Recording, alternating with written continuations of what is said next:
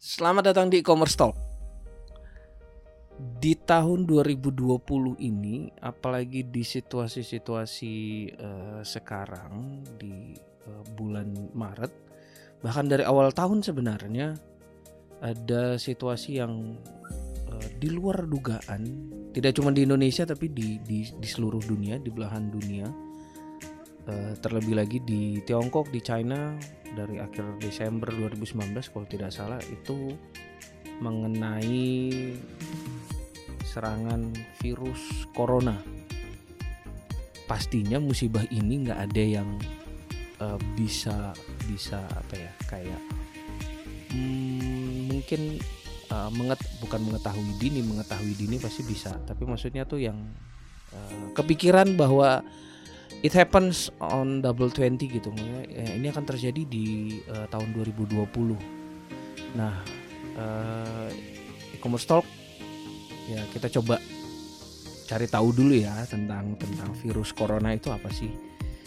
Nah dari uh, yang didapat via uh, idntimes.com ya ada lima fakta mungkin nanti bisa dibaca juga artikelnya tapi intinya uh, di sini fakta dari virus uh, corona atau COVID-19, COVID-19 apa pun itu penyebutannya pertama kali diidentifikasi tahun 1960 silam.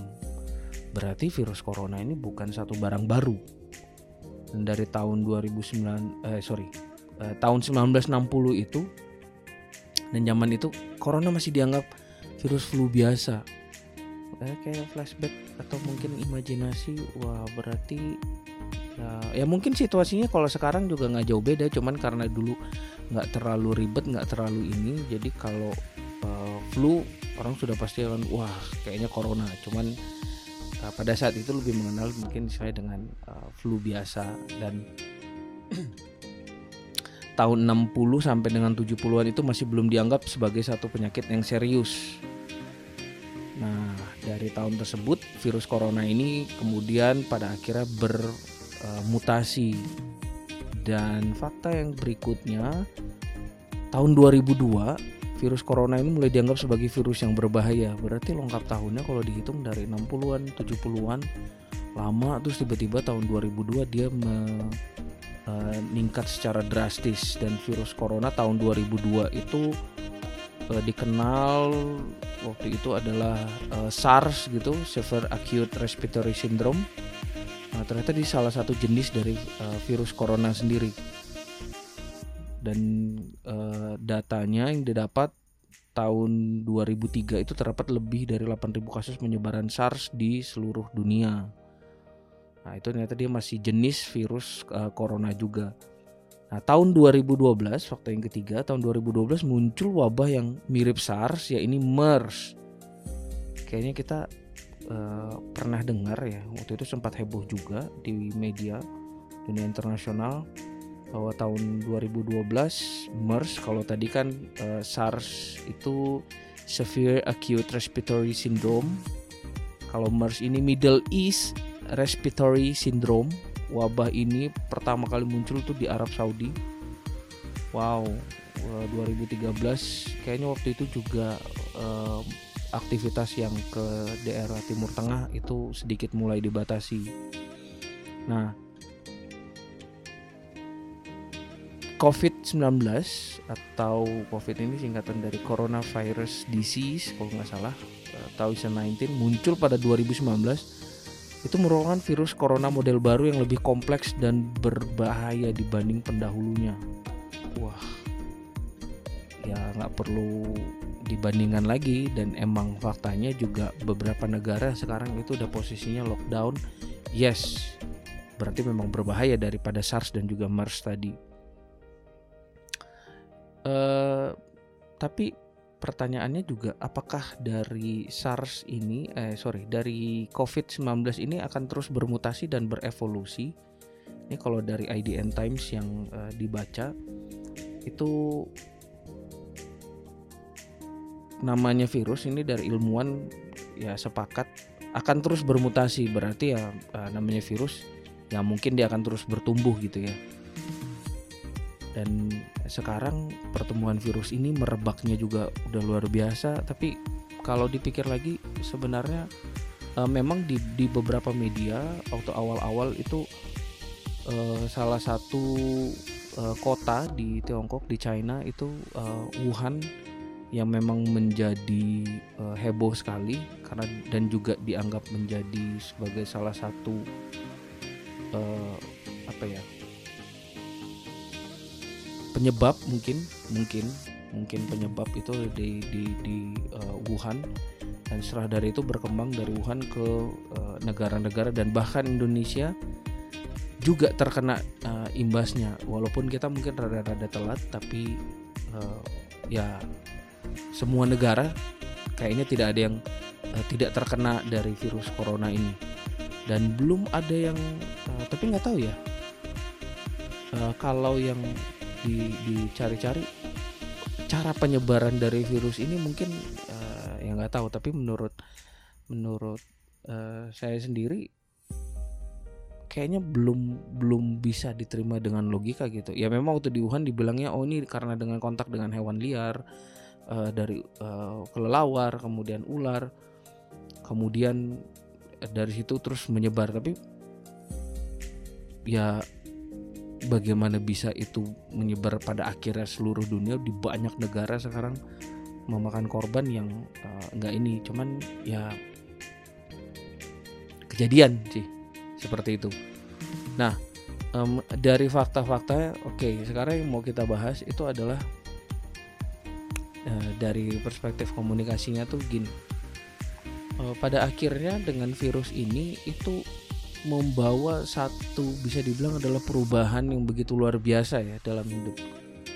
Uh, karena kalau saya sendiri profesinya itu adalah sebagai seorang dosen sebagai seorang pengajar itu sangat-sangat merasakan bahwa dengan virus ini mau tidak mau itu penerapan teknologi menjadi satu kewajiban karena ya apalagi kalau di uh, sekarang di pemerintahan pemprov DKI juga sudah menghimbau untuk uh, mengurangi kerumunan-kerumunan uh, perkumpulan atau ya orang-orang berkumpul gitu untuk menyebab eh, untuk untuk menghentikan uh, penyebaran virus ini.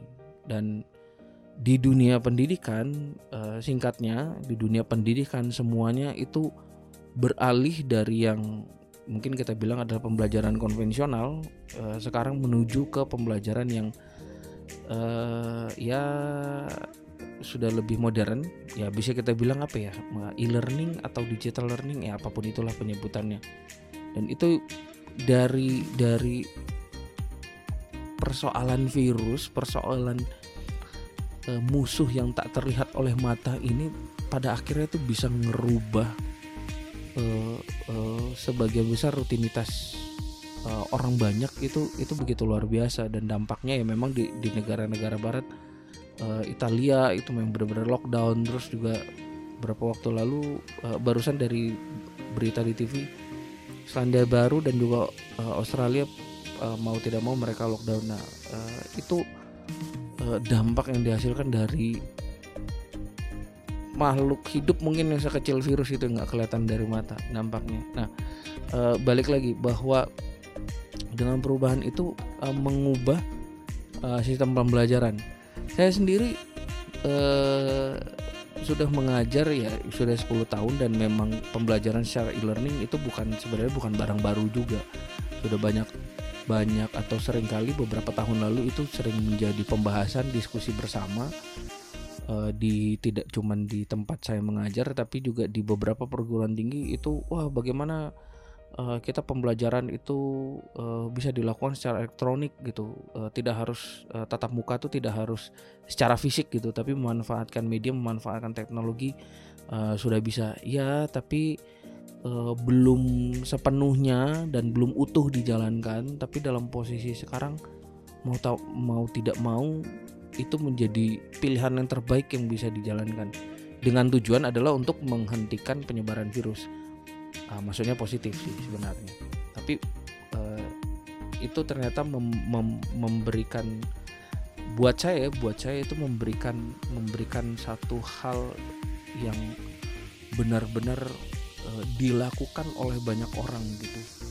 Ya dunia pendidikan pada akhirnya juga tidak hanya dunia pendidikan sebenarnya tapi di dunia industri bahkan. Tapi kalau di pendidikan yang uh, saya tahu wujudnya yaitu kita melakukan pembelajaran uh, jarak jauh atau e-learning seperti itu electronic learning uh, learning itu yang gimana ya? Uh, mungkin lima tahun lalu itu dianggap kayak ya buat buat di Indonesia sendiri atau levelnya di Jakarta ya itu kayak di luar negeri luar negeri ya itu masih ya next maybe 10 15 atau 20 tahun ke depan kali ya. Uh, tapi 2020 waduh tiba-tiba harus memang benar-benar diimplementasikan uh, secara utuh.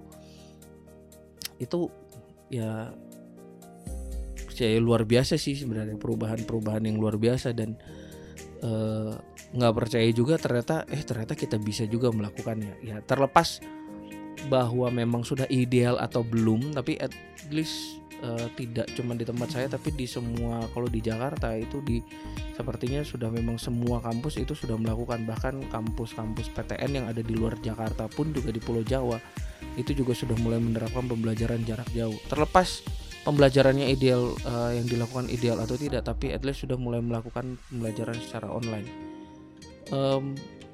Nggak um, gampang uh, bahkan kalau di media sosial akhirnya muncul gara-gara si corona ini mahasiswa juga banyak yang mulai mengeluh oh, kayak uh, tugas online tugas online apa segala macam gitu bikin mereka pusing mereka kangen juga pada akhirnya tatap muka. Uh, agak-agak gimana sih sebenarnya? Cuman ya uh, kalau buat orang Indonesia kita mencoba untuk mengambil hikmahnya walaupun dalam kesusahan gitu kan.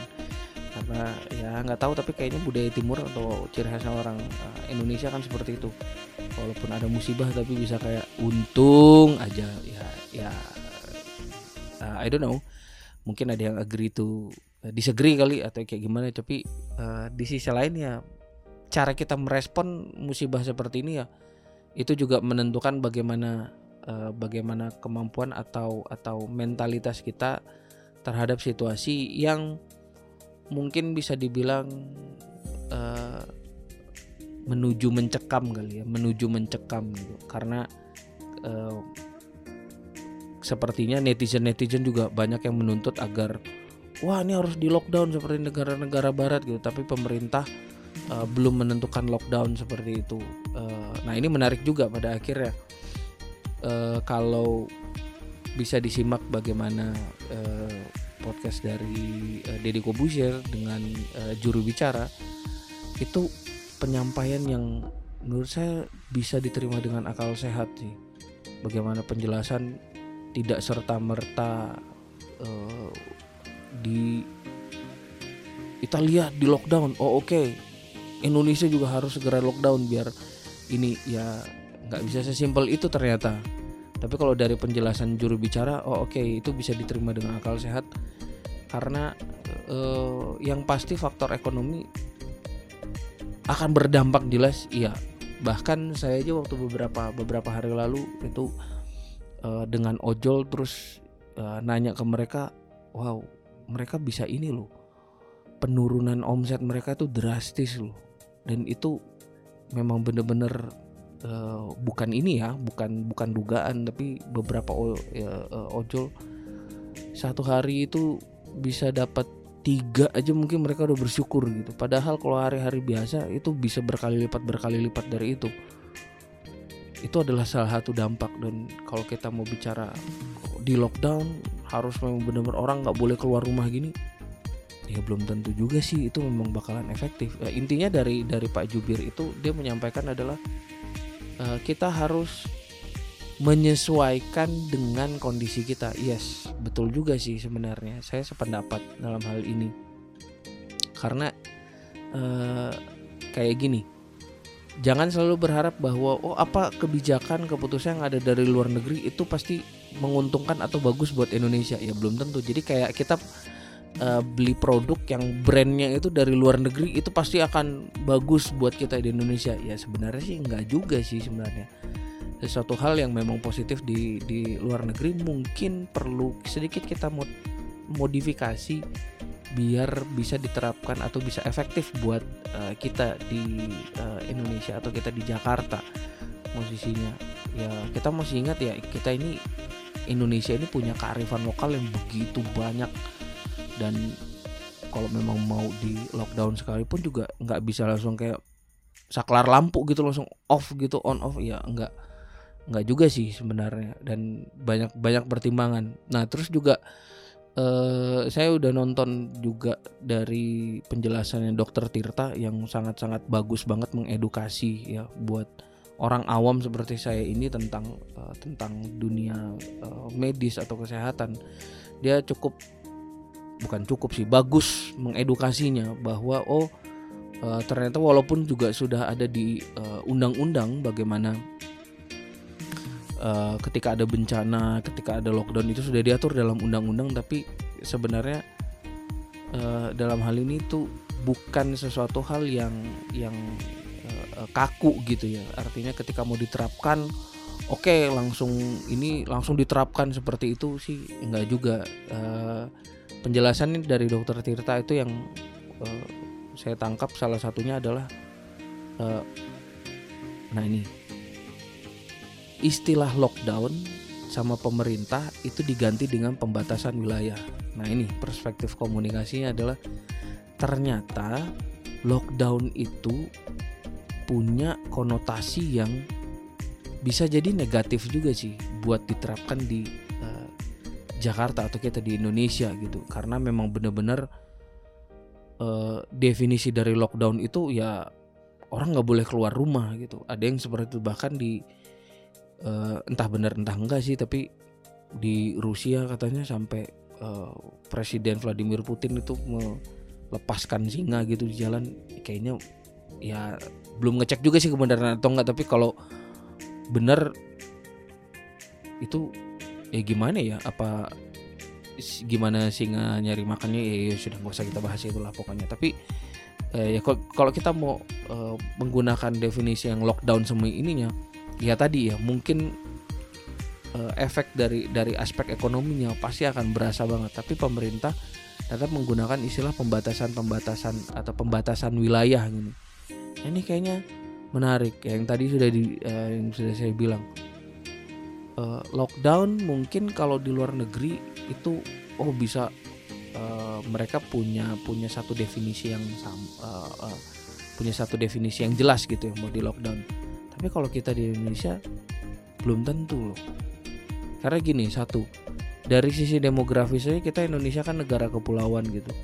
Oke kalau andai-andai aja nih misal presiden bilang oke kita akan lockdown minggu depan Indonesia akan lockdown Indonesia luas sih. Ada Sumatera Jawa Kalimantan Sulawesi dan Papua. Belum lagi Bali Nusa Tenggara pulau-pulau kecil lainnya. Jadi kalau di lockdown semuanya kah? Atau kota-kota besar? Itu jadi pertanyaan juga kan sebenarnya. Kalau buat uh, saya menyimak dari penjelasan dokter ya benar juga ya. Oke Jakarta uh, kasusnya tuh udah berapa ya kalau Jakarta? Nggak salah ada ratusan sih kalau nggak salah. Uh, lupa datanya lihat di TV tadi. Oke Jakarta lockdown. Lah terus Bandung piye? Semarang piye? Jogja gimana? Surabaya gimana? Oke Pulau Jawa lockdown. Lah Sumatera gimana? Ngikut juga. Padahal kan sebenarnya mungkin mungkin mungkin nih di di provinsi-provinsi lain di Indonesia ya bisa jadi nggak ter belum belum belum begitu besar uh, belum begitu tinggi jumlah yang positifnya. Nah, artinya punya kesempatan untuk untuk preventif kan untuk dicegah gitu. Jadi kalau kita mau bicara lockdown iya benar juga sih. E, tahu sih sebenarnya presiden pasti pusing sih mikirin ini. Karena ya tadi kalau Italia ya Italia kan mungkin ya secara demografis kalau di peta dia bukan negara kepulauan kan ya enak aja gitu main tutup tutup aja lah kalau Indonesia kita tutup gimana ya? Yang mereka yang kerja di pelabuhan mereka kerja yang di eh, mana nelayan dibatasi terus mereka terkatung-katung gitu. Ya ngerti kan sebenarnya? Jadi ternyata oh iya. Lockdown itu nggak semudah mungkin yang masyarakat atau yang kayak saya pikirkan sederhana gini. Ya udah tinggal tutup pintu aja udah beres gitu. Eh, ternyata nggak juga sih. Nah lebih. Nah sisi lainnya adalah sebenarnya gini dari kasus ini. Yang pertama tadi terlalu istilah lockdown dengan pembatasan wilayah. Kedua uh, kalau saya mencermati uh, sempat waktu awal-awal itu uh, ada protes dari dari uh, masyarakat atau juga netizen. Kenapa bukan Menteri Kesehatan yang memberikan uh, uh, tanggapan atau memberikan ini? Kenapa malah juru bicara? Tapi terlepas dari itu sebenarnya kalau kita perhatikan gaya bicaranya uh, jubir Pak Yuri itu itu sebenarnya gaya bicaranya PR banget sih kalau saya perhatikan bagaimana dia menjelaskan uh, di podcastnya dengan Deddy Kobusya dia bilang welcome to Indonesia. Gitu. waduh. Itu uh, padahal kalau kita cermati gini udah pasti pusing lah dalam posisinya dia. Iya apalagi uh, dapat dapat beban sebagai juru bicara. Pasti dia pusing iya gitu. Tapi cara dia menjelaskan itu juga memang benar-benar menjelaskan yang komprehensif dan bahasanya mudah dimengerti padahal dia juga nggak salah sih terbelakangnya dokter juga. Tidak menjelaskan dengan bahasa-bahasa yang medis uh, kayak oh saya dokter saya, saya pintar gitu. Saya menjelaskan dengan istilah-istilah medis gitu. Tapi nggak kayaknya dia menjelaskan dengan bahasa yang mudah dimengerti oleh oleh uh, waktu saya nonton. Coba mungkin uh, bisa bisa bisa dengar sendiri atau nonton sendiri di uh, YouTube. Buat saya sebagai orang awam tuh yang oh begitu mendengar penjelasan seperti itu. Sebenarnya kita tahu kalau dalam situasi krisis seperti ini mungkin jarang kita mendengar atau bisa bisa memahami memaknai dengan dengan uh, baik sebuah penjelasan-penjelasan apalagi dari juru bicara gitu. Dan kalau uh, teman-teman media pekerja media sih pasti udah tahu. Kalau bicara dengan seorang PR itu mereka pasti akan cenderung. Maksudnya pekerja media itu akan mencoba menghindari karena ya pasti beritanya akan dipoles-poles aja kayak gini. Media itu agak kurang kurang serak lah kalau uh, disampaikan jubir tapi kalau dilihat dari Pak Yuri itu dia menyampaikan jubir ini dia menyampaikan oh hari ini sudah terjadi berapa ini? Oh ini uh, dari sisi komunikasi oh penyampaiannya sangat baik penyampaian sangat tenang uh, nggak yang juga uh, panik gitu. Tapi artinya walaupun mungkin dia dalam dalam posisi Pak Yuri panik sih bisa jadi atau tegang juga pasti bisa jadi tapi dia bisa dengan tenang. Uh, terus beliau juga dijadwalkan untuk oke okay, nanti akan ada uh, berbicara dengan RRI uh, di uh, Indonesia bagian timur di Nusa Tenggara uh, di uh, Sulawesi di mana mah oh beliau cukup cukup tenang dan uh, Pak Yuri itu juga bisa bisa bisa menjelaskan dengan baik. Ya mohon maaf bukan maksudnya untuk untuk merendahkan tapi daya serapnya kita kan tiap orang kan beda-beda. Sampai dan uh, Pak Yuri itu bisa uh, ini bukan nyanjung sih sebenarnya tapi kalau kita lihat uh, uh, uh, kita coba analisis dari dari penjelasannya Pak, Pak Yuri via um, apa namanya podcastnya Deddy ya itu dia memang penjelasannya yang penjelasan yang baik yang memang benar-benar menjelaskan gitu ke ke orang awam. At least seperti saya seperti ini yang uh, backgroundnya pengajar tidak tidak menguasai kompetensi bukan di bidang kesehatan tapi menjadi paham dengan penjelasan-penjelasan. Nah, itu yang juga harus apa ya? Ya, ya ini gini. Ya komunikasi itu memang menjadi sudah sudah menjadi darah dagingnya setiap individu. Tinggal bagaimana dia terus harus memoles memolesnya, melatih, melatihnya. Ya untuk berbicara model Pak Yuri itu pasti uh, jam terbangnya pasti akan tinggi. Salah satu kutipan yang saya tahu itu adalah kalau kita mau menjadi hebat kan uh, kita harus berlatih 10.000 jam. Dengan model Pak Yuri gitu mungkin dia sudah lebih dari 10.000 jam dalam situasi krisis seperti ini. Beliau masih bisa uh, ngomongnya uh, apa namanya ngomongnya ya dengan dengan memberikan penjelasan tuh yang uh, komprehensif lah menurut saya. Itu uh, itu luar biasa. Dan sisi lainnya kalau kita bicara tentang uh, eh, COVID-19 untungnya untungnya well, sebenarnya sih ada sih tapi uh, ternyata isu COVID-19 ini semua orang Indonesia uh, berada dalam frekuensi yang sama.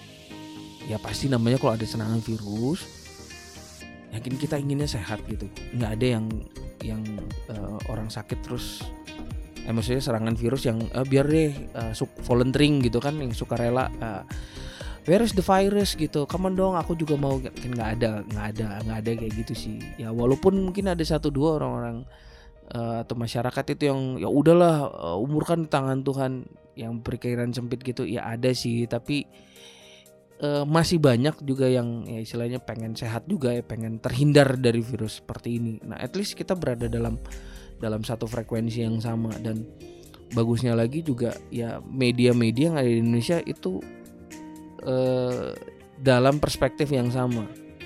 Kayaknya nggak ada uh, saya lihat gini media itu yang wow ini karena uh, pemerintahnya gerak lambat. Artinya juga mungkin menjadi uh, apa namanya mencoba untuk menentang atau mengkritisi pemerintah uh, belum kelihatan sih kalau dari media apalagi media elektronik ya media televisi saya nggak ngeliat ke arah ke, ke arah situ. Berarti oh ya kita bersatu ya. Dalam hal ini media itu berarti memang memberitakan dengan uh, frekuensi yang sama um, walaupun juga ya mungkin angle beritanya mereka agak mirip-mirip kali ya tapi at least mereka sama. Karena biasanya kan pasti ada yang oh ini setuju pasti akan menentang. Ini setuju pasti akan ada menentang. Itu kalau berita-berita biasa ya apalagi kalau berita-berita politik gitu kan. Jadi saya sendiri kalau nonton kayak yang dipimpong ngerasa dipimpong aja gitu. Ini jadi sebenarnya saya sebagai masyarakat harus berpegangan pada siapa gitu. Tapi kalau sekarang eh, media itu memberitakan semua uh, dalam frekuensi frekuensi yang sama oh bagaimana virus itu uh, apa namanya perkembangan dari virus itu uh, di, di disampaikan. Kemudian daerah-daerah yang uh, mungkin uh, baru mulai uh, masuk virusnya uh, dan semua dalam media itu oh ya bagusnya adalah seperti itu. Walaupun walaupun netizen ada yang kreatif juga sih mencoba untuk menggoreng-goreng walaupun pada akhirnya juga ya, ya senjata makan tuan sih sebenarnya. Nanti cobalah di googling kemarin tuh hashtagnya apa ya? Lupa gitu. Dan ya miris aja sih udah kayak gini nih. Udah soal kesehatan eh ya udahlah nggak usah di di di di komentarin secara awam kayak gitu. Jangan jangan. Ini ya mungkin kalau politik uh, ekonomi ya asumsi-asumsi pribadi gitu ya itu mungkin masih masih oke okay lah. Tapi kalau udah kesehatan ini kan sesuatu hal yang medis sih dan sesuatu hal yang objektif gitu. Dan dan, dan harus pas harus uh, at least pasti gitu. Informasinya jangan uh, dugaan-dugaan gitu. Kalau kalau bicara soal kesehatan ya menurut saya sih jadi ya harus jelas lagi aja. Oke okay, um, balik lagi tadi soal pembelajaran jarak jauh uh, yang lucunya tuh jadi kayak gini sih sebenarnya. Bahwa uh, beberapa yang yang uh, saya perhatikan ya mungkin juga teman-teman dosen lain juga punya pengalaman sama. Ini bukan curcol tapi ini hasil observasi. Uh, ketika di kelas ya mungkin mahasiswa lebih banyak interaksi dengan gadgetnya mereka dengan smartphone-nya mereka gitu.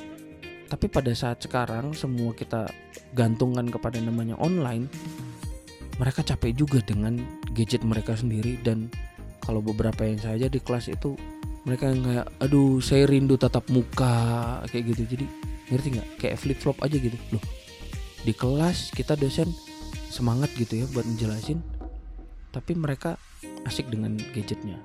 Oke sekarang kita kasih ke uh, uh, kita kasih sepenuhnya via gadgetnya mereka sendiri. Tapi mereka pengen tatap muka.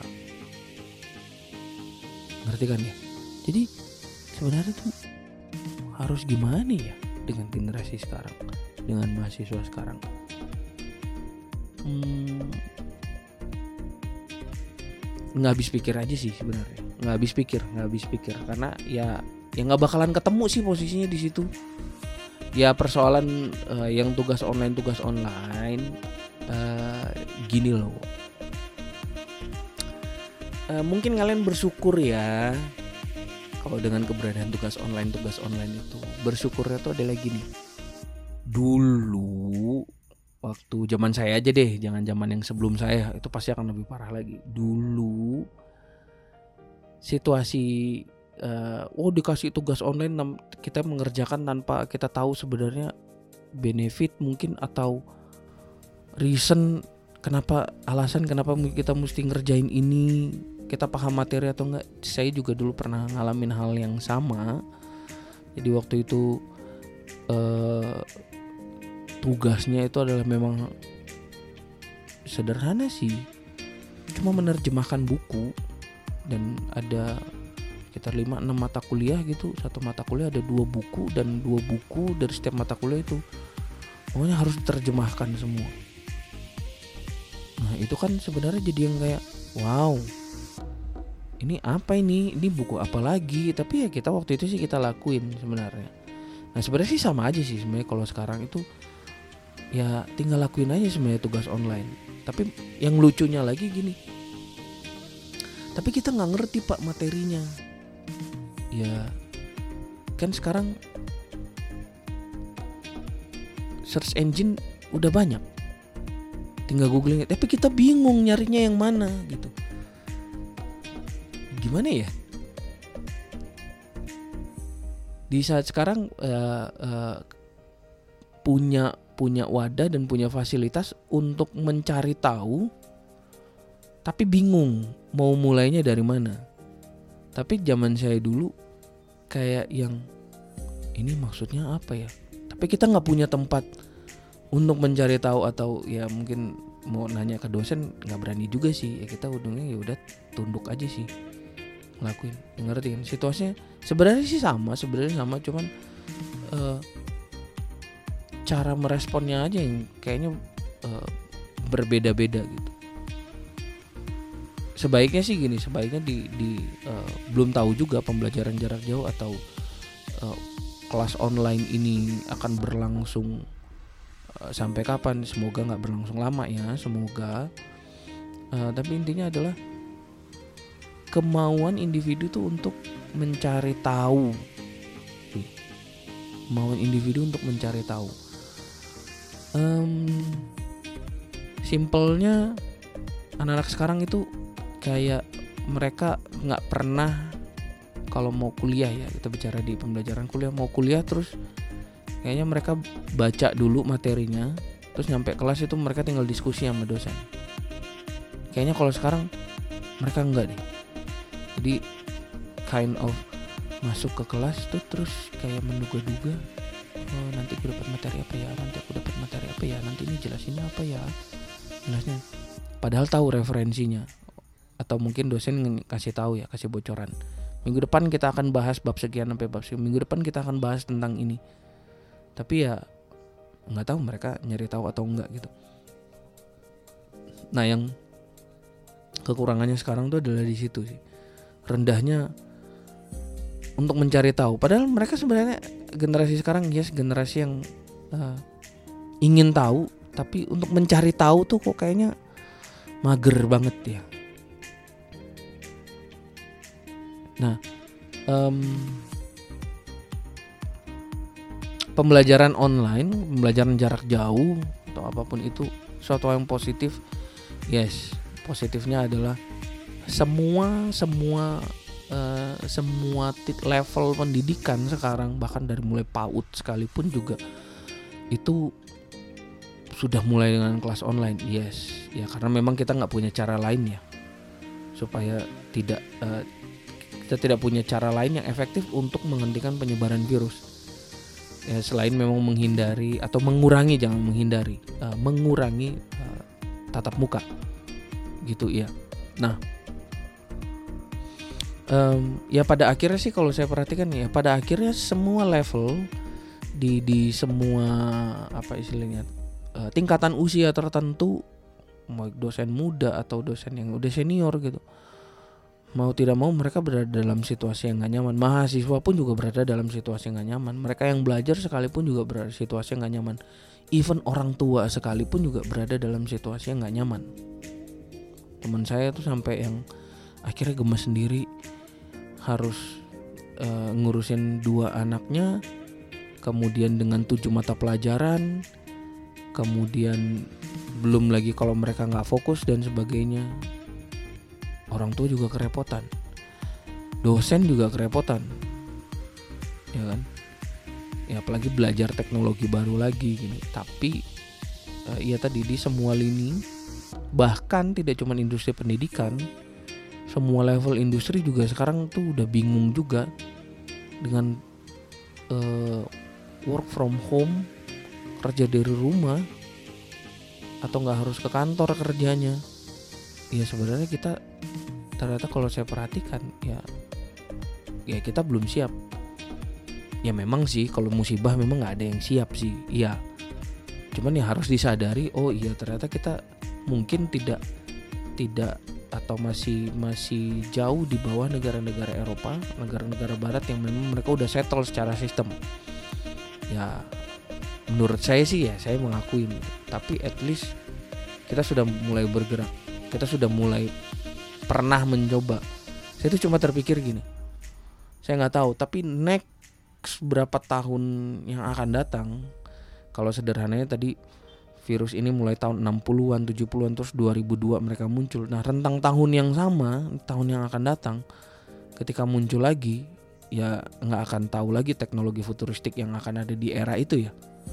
Tapi at least sudah tercatat oleh sejarah, oh ternyata pernah Indonesia, masyarakat Indonesia itu memang semua uh, level, semua tingkat pendidikan itu pembelajarannya dilakukan secara online gitu. Tidak ber uh, tidak melakukan pembelajaran tatap muka karena serangan virus seperti ini. At least sudah tercatat di sejarah. Sejarah peradaban manusia modern bahwa yang oh ternyata pernah bahkan saya sendiri juga yang pada akhirnya oh catatan saya oh ya udah. Berarti saya pernah melakukan pembelajaran secara jarak jauh pembelajaran secara online. Seperti itu. Walaupun di tengah situasi yang nggak ngerti juga sih khawatir mau khawatir juga. Masalah musuhnya musuhnya nggak nggak nggak terlihat ya. Tapi ya seperti itu ya uh, tetap kita respon dengan positif. Um, banyak hal sih sebenarnya kalau dari uh, ya tadi tadi sih sebenarnya udah udah uh, dibahas beberapa dan kalau kita mau perdalam lagi masih banyak perspektif lagi yang bisa kita gali uh, atau hal-hal komunikasi yang bisa kita gali dari uh, persoalan COVID-19 ini. Ya, jadi demikian e-commerce talk. Semoga menjadi manfaat dan sudah gimana ya hmm, ya at least selama durasi anda mendengarkan menjadi satu yang faedah berfaedah buat kita semua. Kayaknya kata berfaedah perlu dimunculkan lagi deh di era sekarang selain bermanfaat. Semoga menjadi faedah bagi kita semua